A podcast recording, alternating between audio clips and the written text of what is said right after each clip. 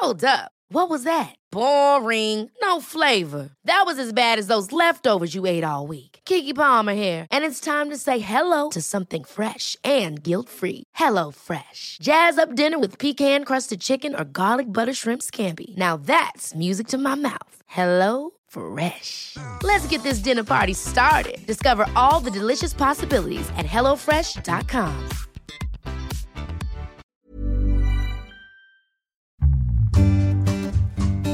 Shares for beginners. You really can't make the perfect the enemy of the good. There is no perfect company. I think we all kind of want to believe that there is out there, and we sort of see a new product from an innovative new company, and we think, ah, this is the company that's doing everything right. Well, every company is using fossil fuels to some degree. Every company has to struggle with balancing labor policies and labor practices against profits. Every company is going to be mediocre, at least in some ways, right? That doesn't necessarily mean that a company that isn't living up to the highest of all possible standards isn't moving the ball down the field. G'day and welcome back to Shares for Beginners. I'm Phil Muscatello. What is ESG and why is it becoming so important? How can our investing reflect our values and still provide good returns? Today we're going to explore the issues around investing with belief with Kylane Purcell. Hello, Kyle. Hello, Phil. Thanks so much for having me. So, Kyle is the founder and president of Purcell Communications. She spent 30 long years, I believe, writing, editing, and managing communications in the investment management sphere. After working as an analyst at Morningstar and a manager at American Century Investments, she was vice president of investment communications at T. Rowe Price before leaving to start Purcell Communications in 2005. Your main focus is helping the finance industry speak more plainly, clearly, and honestly with investors, especially about investors who want to invest with their values in mind. How's that working out? Uh, it's going tremendously well. And actually, I, I should say it's going tremendously well in the last two years. You know, I'm certainly interested in making better communication a reality for the financial industry as a whole, for traditional investments and what have you. I think communication is so important and education so important for allowing people access to the the benefits that investing can offer. But it's especially true in the ESG space. But until a couple of years ago, it was still too exotic to really be something that people really were prepared to talk about. Now it's grown tremendously just in the last couple of years. There's a plethora of choices out there. People are ready to talk. It's only been the last couple of years you feel that this has um, really exploded as something that people want to take seriously. Is that the case? It's been around this particular style of investing, or, you know, maybe earlier versions of this style of investing have been around since really the 60s. And there's some historical studies that have looked at it going back to the Quakers. And, you know, the idea has been around for a long time. But for most of that time, there was just a belief that it was kind of an oddball fringe idea on the investment sphere because it wasn't focused on making money necessarily.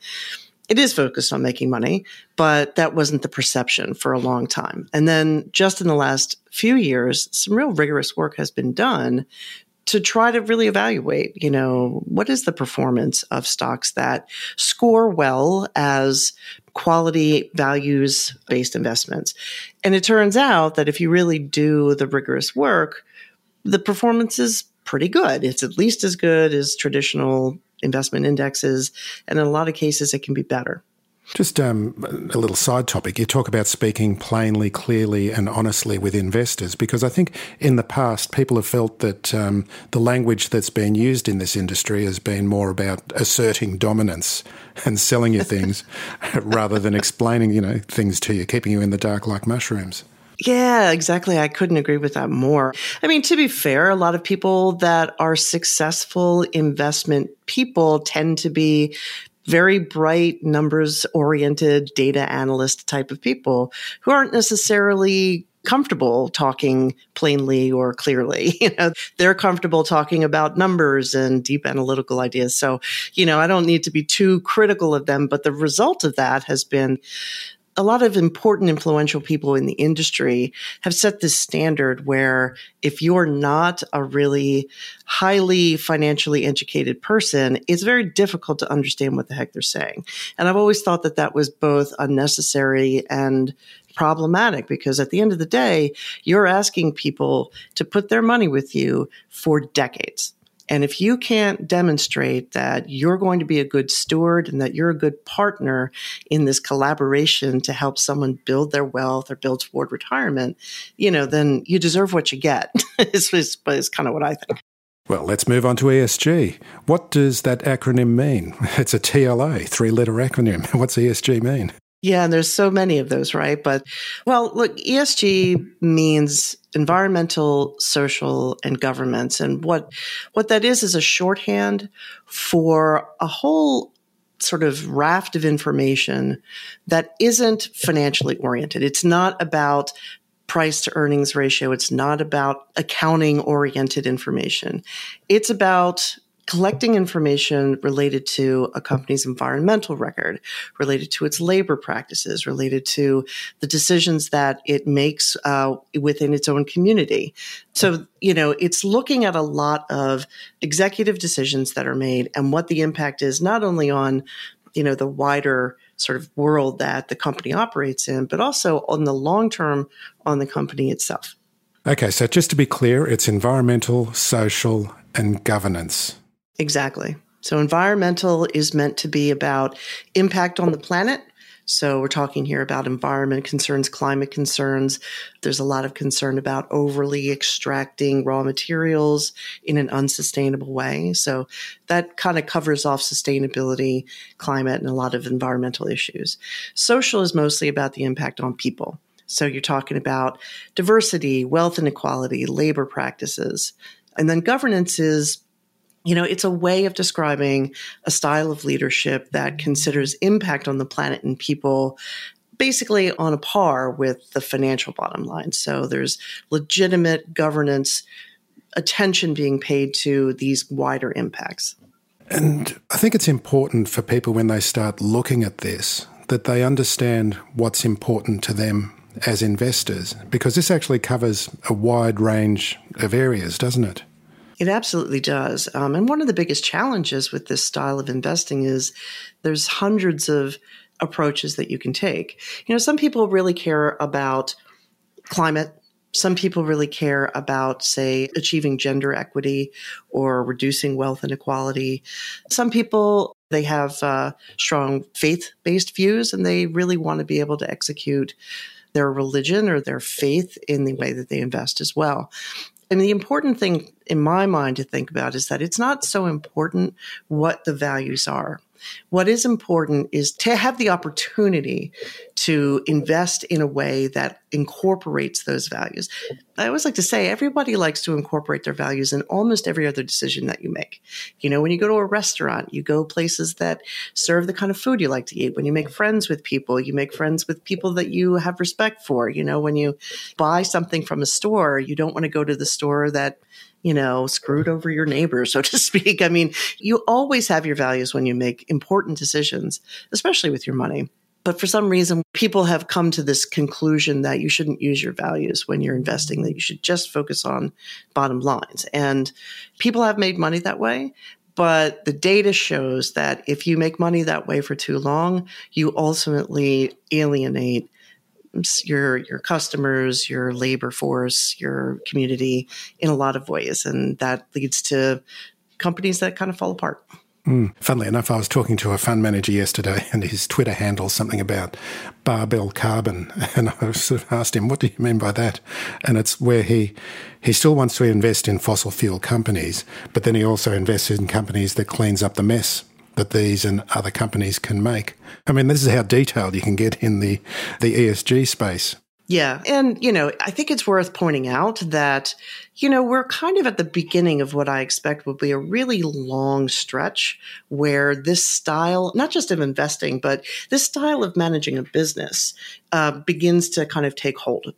And what's interesting about that to me is that there's a lot of different ways you can do it. I mean, even if you just look in the investment sphere, you can invest in ESG products that really are not very different from your traditional mutual fund or ETF. They pretty much invest in more or less the same universe of stocks.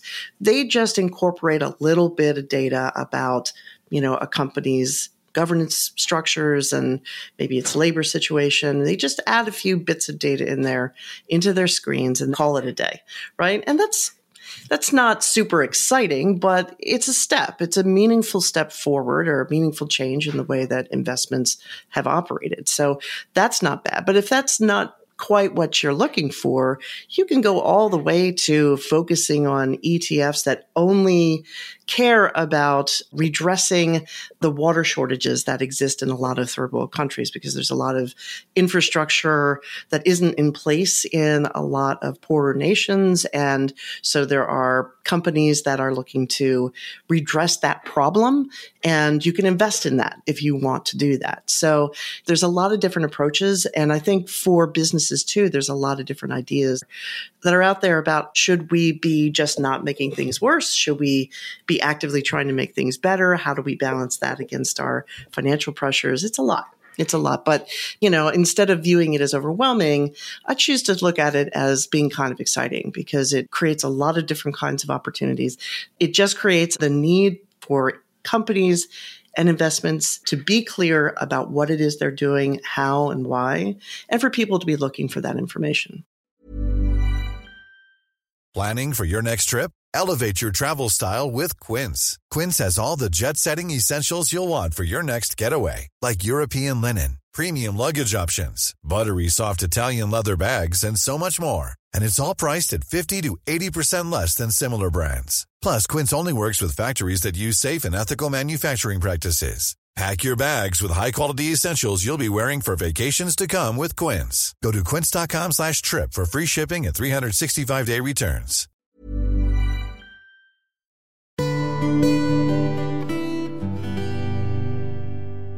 If you focus on non financial matters in a business, doesn't that mean you don't make as much money? Isn't it best left to non profits and charities? It's a really important question. And when I first talk about these issues with individual investors, it's always the first question that comes up. I mean, immediately people either ask the question or they dismiss the whole conversation out of hand because they think, oh, there's no money to be made investing this way. But it just, isn't the case. It's just a myth. And it's a myth that has been perpetuated by people who, you know, kind of just don't want to think about doing things this way. You know, oh, you can't make money that way. So why even bother thinking about it? Right. But for people who have thought about it and who've really looked into it, it turns out that companies that are thoughtful about balancing planet, people, and profits, they're just better long term investments. I mean, there are literally thousands of studies. There are even dozens of studies that have looked at thousands of earlier studies to try to sort of do that meta take on, you know, what do all the studies say? And consistently, the evidence shows that you make money investing this way. There's a lot of good reasons for that. I don't think that people have quite nailed down what the formula is exactly for outperformance if you invest this way. But there are a lot of good theories out there about why these type of investments do perform well. And the big one is that, you know, there's a lot of resiliency in companies that do a good job of balancing planet, people, and profits. So when you have a big event like a COVID pandemic, you have a lot of disruption and you have a lot of very stressed people, people whose lives are being kind of turned upside down. And, you know, in those cases, the customers, they just don't want to buy anymore. The labor force, they don't want to work anymore, you know, and the companies that are going to be hurt by those kind of upheavals are the ones that have not given significant thought to planet and people and profits and balancing those factors properly, right? So, it's kind of like you can succeed for a while not caring that much about paying your employees properly or you know not giving your customers the best products or services. You can succeed that way for a while but you know when the poo hits the pan so to speak you're in the target you're in the crosshairs for people being like that's a relationship i want to sever right? So that seems to have a lot to do with it and I think it's really important to point out that, you know, the big institutions and the wealthy investors, they've really caught on to this trend. And that's why, I think it's a third of all assets under management as of the beginning this year are ESG managed in the US. I mean, that's unbelievably fast growth from you know maybe 10% just a couple of years ago but this kind of investing it's available to individuals too and i think it's a great idea for individuals to know what these big investors know and these big investors, it's all going up to board level now, isn't it? Like boards are actually taking these kind of um, issues and governance and ESG issues into their planning as well. It's going up to that level, isn't it? Yeah, it's, it's very true. In fact, you mentioned nonprofits and charities in the previous question. And, you know, like it's very interesting. You know, nonprofits and charities account for billions of dollars of endowments. Same is true of universities. And, you know, those billions of dollars, they were pretty early to get on board this train of you know, if you're a university like our student and faculty base, they're not going to be too happy to know that we're investing in companies that are choking the climate that these young students are you know going to have to live in in the next 50 years right? You know so there's there's been a lot of that kind of thinking there. But even in the strict corporate world like boards of directors are much more aware now. The internet has made everyone aware. There's so many good examples just recently of Tesla and Facebook. I mean, if you're out there doing things that cause harm in some way, and you as a business think that you can kind of hide that, well, that's just not going to happen anymore. There is no hiding anything. Everyone knows everything now. So, you know, if you're the board of any kind of company, you have to be thinking about these issues. And it's not only non-profits and charities as well that you mentioned before, but pension funds as well. They're searching the world for investments that um, will be acceptable to their members.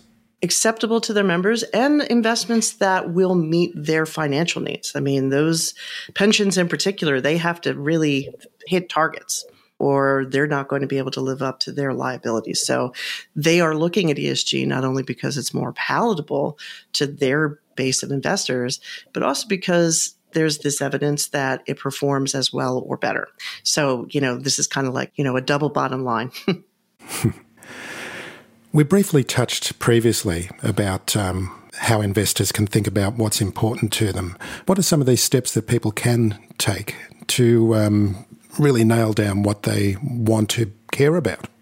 Yeah, you know, it really does start with individuals kind of looking inward and thinking through what matters to them enough for it to impact the way that they want to invest. I mean, you know, obviously some people are quite passionate about a particular issue, whether it's climate change or wealth inequality or social justice. I mean, there's plenty of people that really have strong views on one of those issues in particular. And there are investments that will be a good fit for people who have those strong particular views. But other people, and I think very reasonably, just generally prefer to invest in a way that holds up a higher standard of accountability and good behavior from these large influential businesses. So, you know, I, I, often say to people when I'm trying to help them understand this, think about the kinds of things that you do outside of investing. Where do you volunteer? Where do you donate? Think about what you react to in the news. I do think it's perfectly possible for an individual to do the research themselves. But I do think it's not a bad idea to talk to a financial professional if that's appropriate for your situation.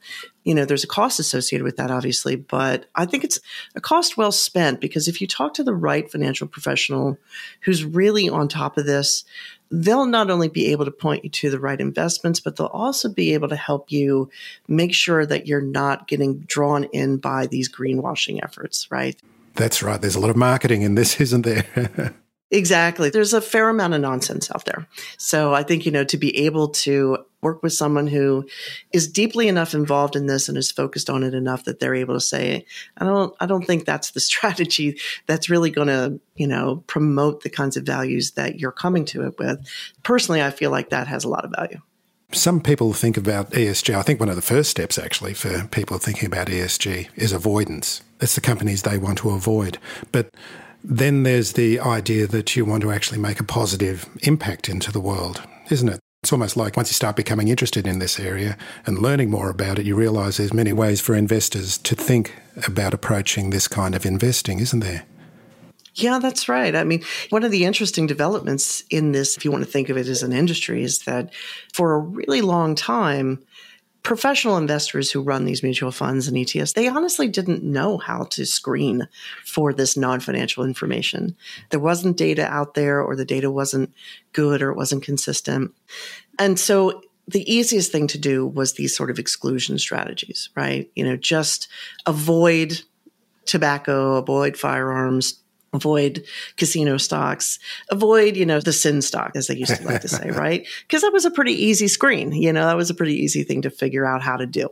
But we've seen this explosion in the last five years of data that's really trying to dig more deeply into these company behaviors how can they be measured how can they be compared across different industries how can we define what data matters for a given industry. So, for example, if you're a, you know, if you're an industrial company, your transportation costs, the amount of fuel you use and moving materials here and there is a much more relevant data point than if you're, say, in technology and everyone's working from home and you're just doing things on the internet. You don't have any of those costs. So, figuring out those issues of materiality and what data is needed to really explain those things. There's so many extremely intelligent people that are really trying to come up with good standards. We are not there yet. And I think it's important not to get too caught up in thinking, oh, yeah, the data is perfect now, because it really isn't. We're, we're still a long way from that. But we are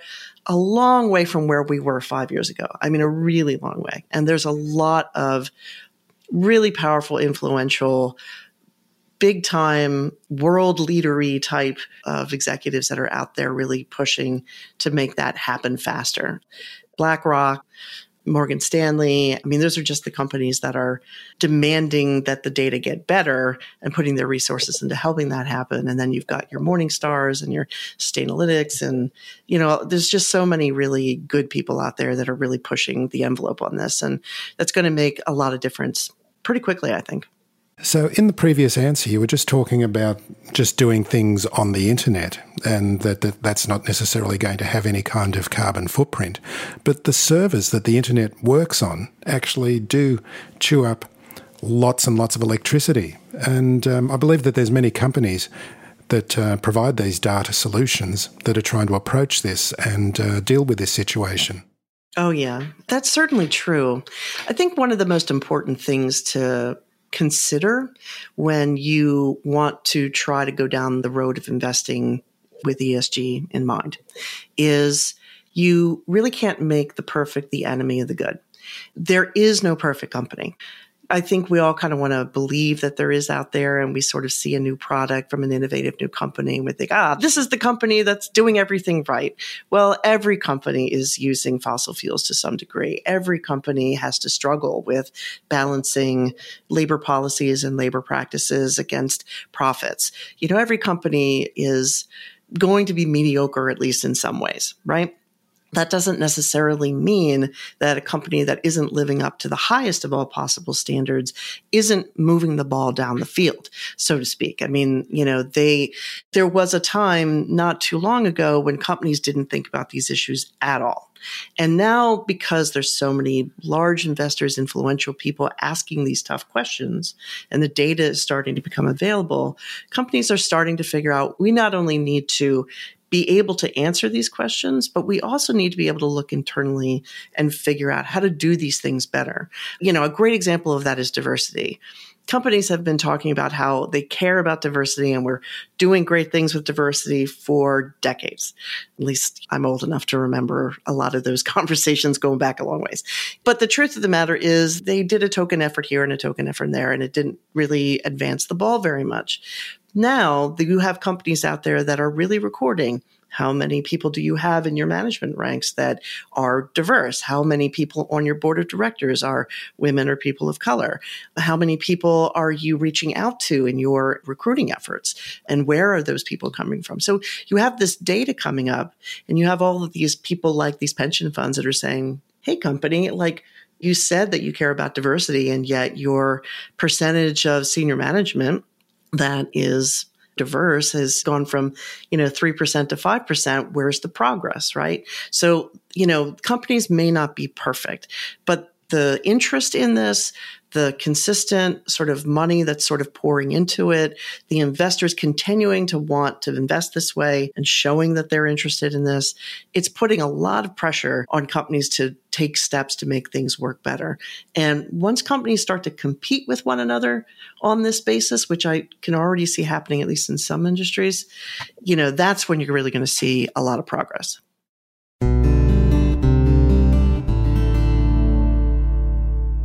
So, a big part of this kind of investing is understanding how a company treats their own employees. And I know there's apps available now where employees actually rate the companies that they work for.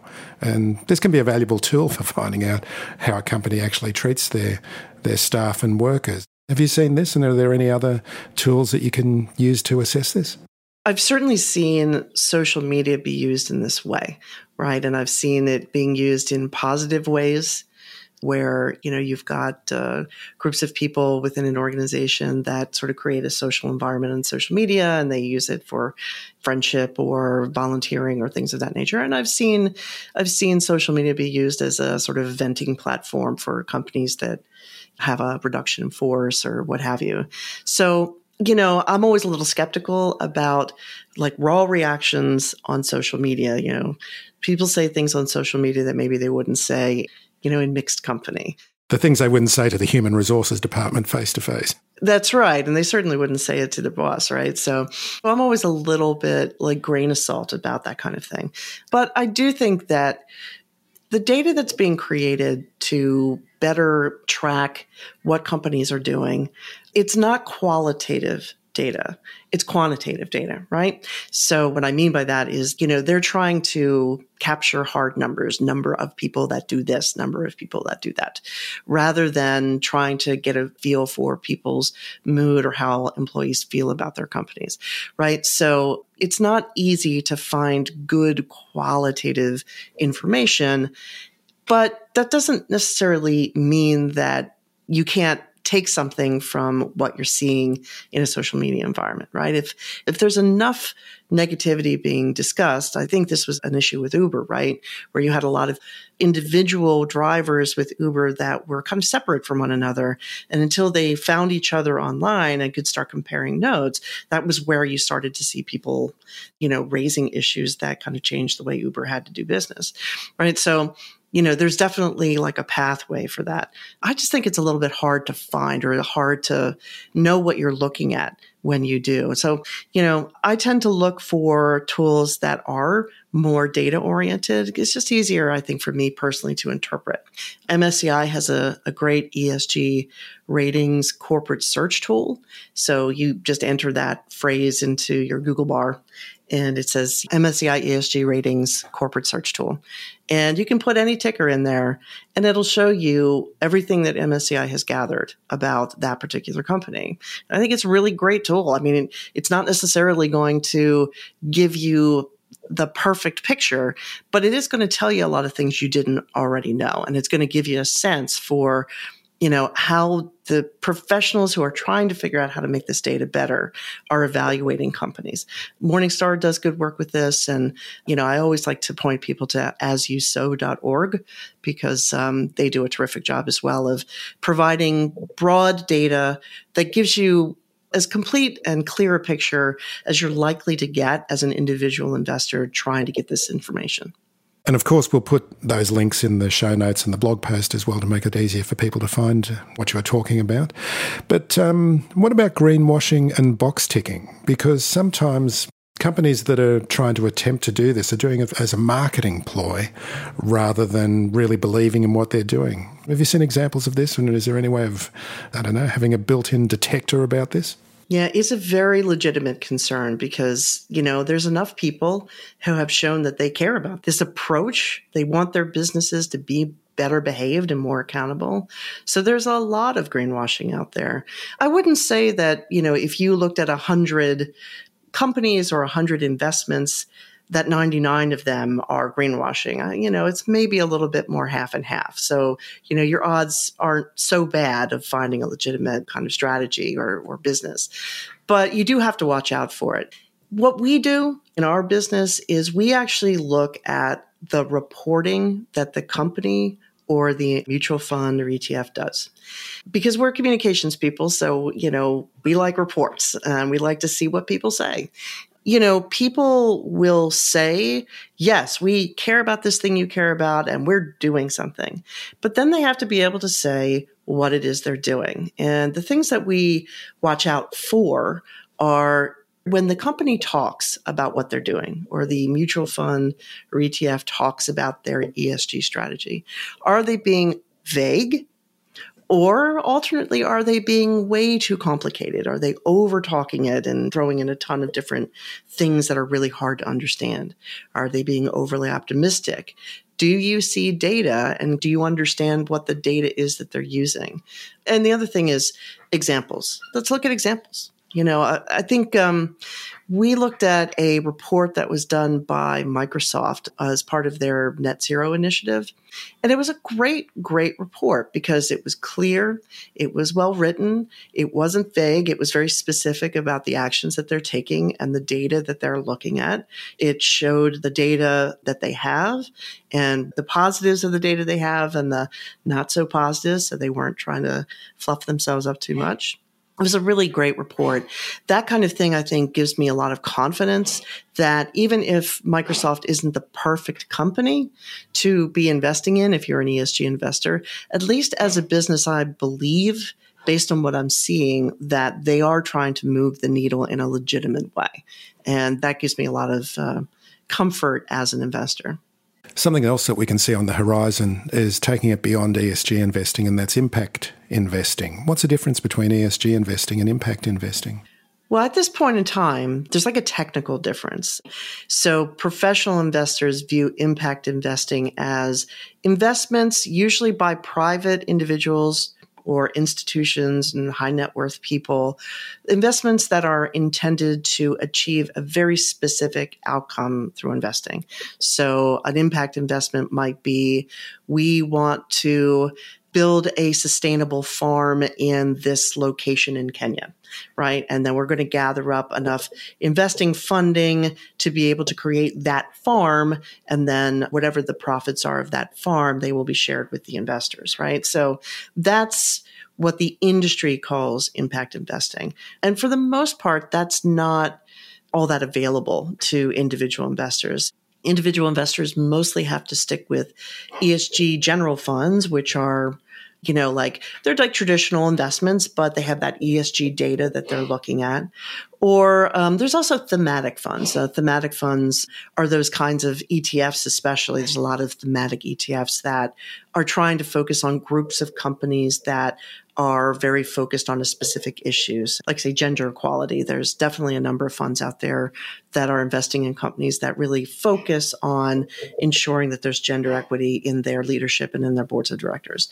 So if that's the impact you want to have in the world, that's a really good investment. So, where's the demand for this kind of investing coming from? Well, you know, like we said earlier, major institutions, endowments, universities, family foundations, those have been the core drivers of the growth in ESG to date. But even before the, the retail investors caught on to this? That's correct. I mean, I would say that there's always been an interest in this style of investing, but it was like about five, seven years ago that you started to see some of the major, like um, institutional investors, really bring this up as a serious issue when they were making decisions about their investments. But the growth we've seen in the last couple of years, it's really being driven to a large degree by, you know, what I like to think of as new entries into investing. So 84% of women and 95% of millennials are reported as saying they want to invest to align with their values. If they're going to invest at all, they want to do it in this manner. Those numbers are obviously enormous, but what's important to me about them is that these are groups of people that haven't necessarily been the largest sort of demographics within the world of investing. So what we're seeing is that women and millennials but also Gen Z to the degree that they have money to invest yet. When they get into the world of investing, they want to invest in this way. And these are the types of investments they look at first, which is a big change from where we've been in the past. You know, the baby boomers and even my generation, Gen X, where there was investing, it was usually like set it and forget it, put it into, you know, your big companies and hope that it gets you somewhere in 30 years, but just don't think about it too much. That's just not what we're seeing from women that are coming into the investment environment and millennials, younger people as well. And it's really important as well is that uh, younger women are becoming much more focused on investment from a younger age and really taking control of their own money. And so you can see that this is going to have an enormous effect, especially when we're going to get this great wealth transfer that's going to be coming up, where um, the baby boomers' wealth is going to go to these uh, generations that are younger.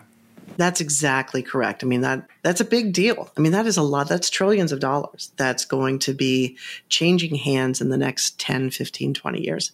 And when that money does change hands, it's going to change in the way that what the strategies are that are being focused on with that money. So, you know, it's a big change that's coming down the road. I mean, this, this, is not a bad time to keep, you know, looking at this and getting ahead of that.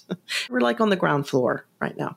So, how are you finding the corporate sector's response to this demand? I mean, these are kind of people that have been used to rapacious capitalism. this must be a big change in their mindset.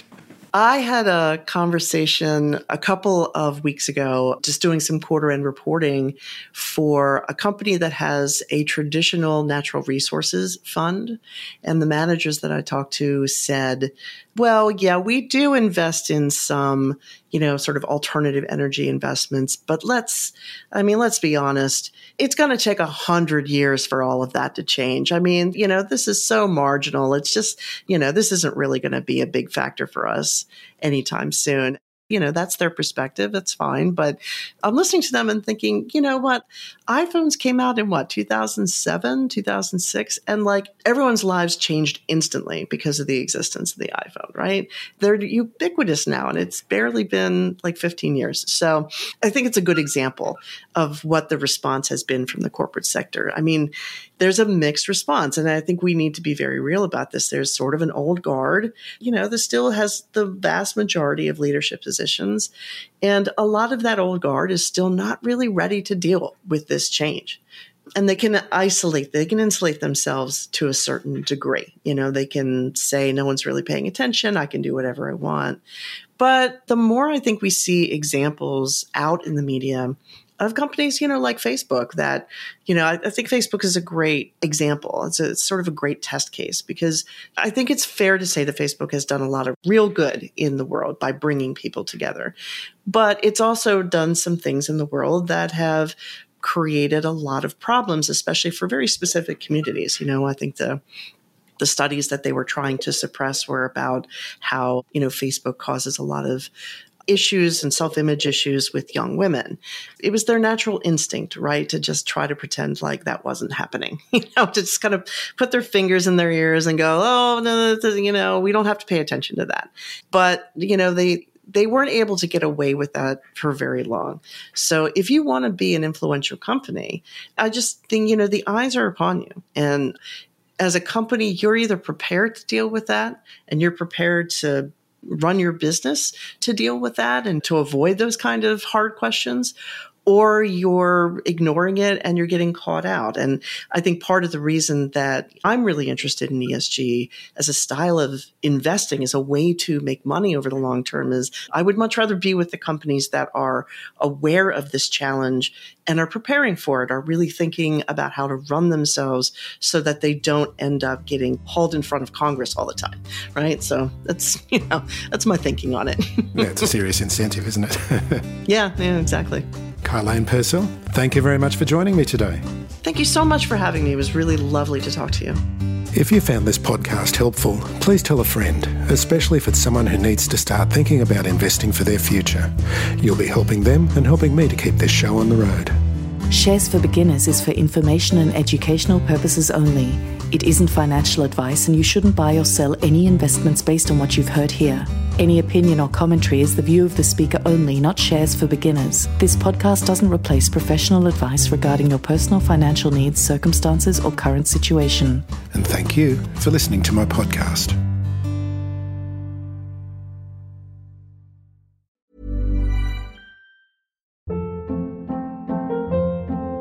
Hold up. What was that? Boring. No flavor. That was as bad as those leftovers you ate all week. Keke Palmer here, and it's time to say hello to something fresh and guilt-free. Hello Fresh. Jazz up dinner with pecan-crusted chicken or garlic butter shrimp scampi. Now that's music to my mouth. Hello Fresh. Let's get this dinner party started. Discover all the delicious possibilities at hellofresh.com.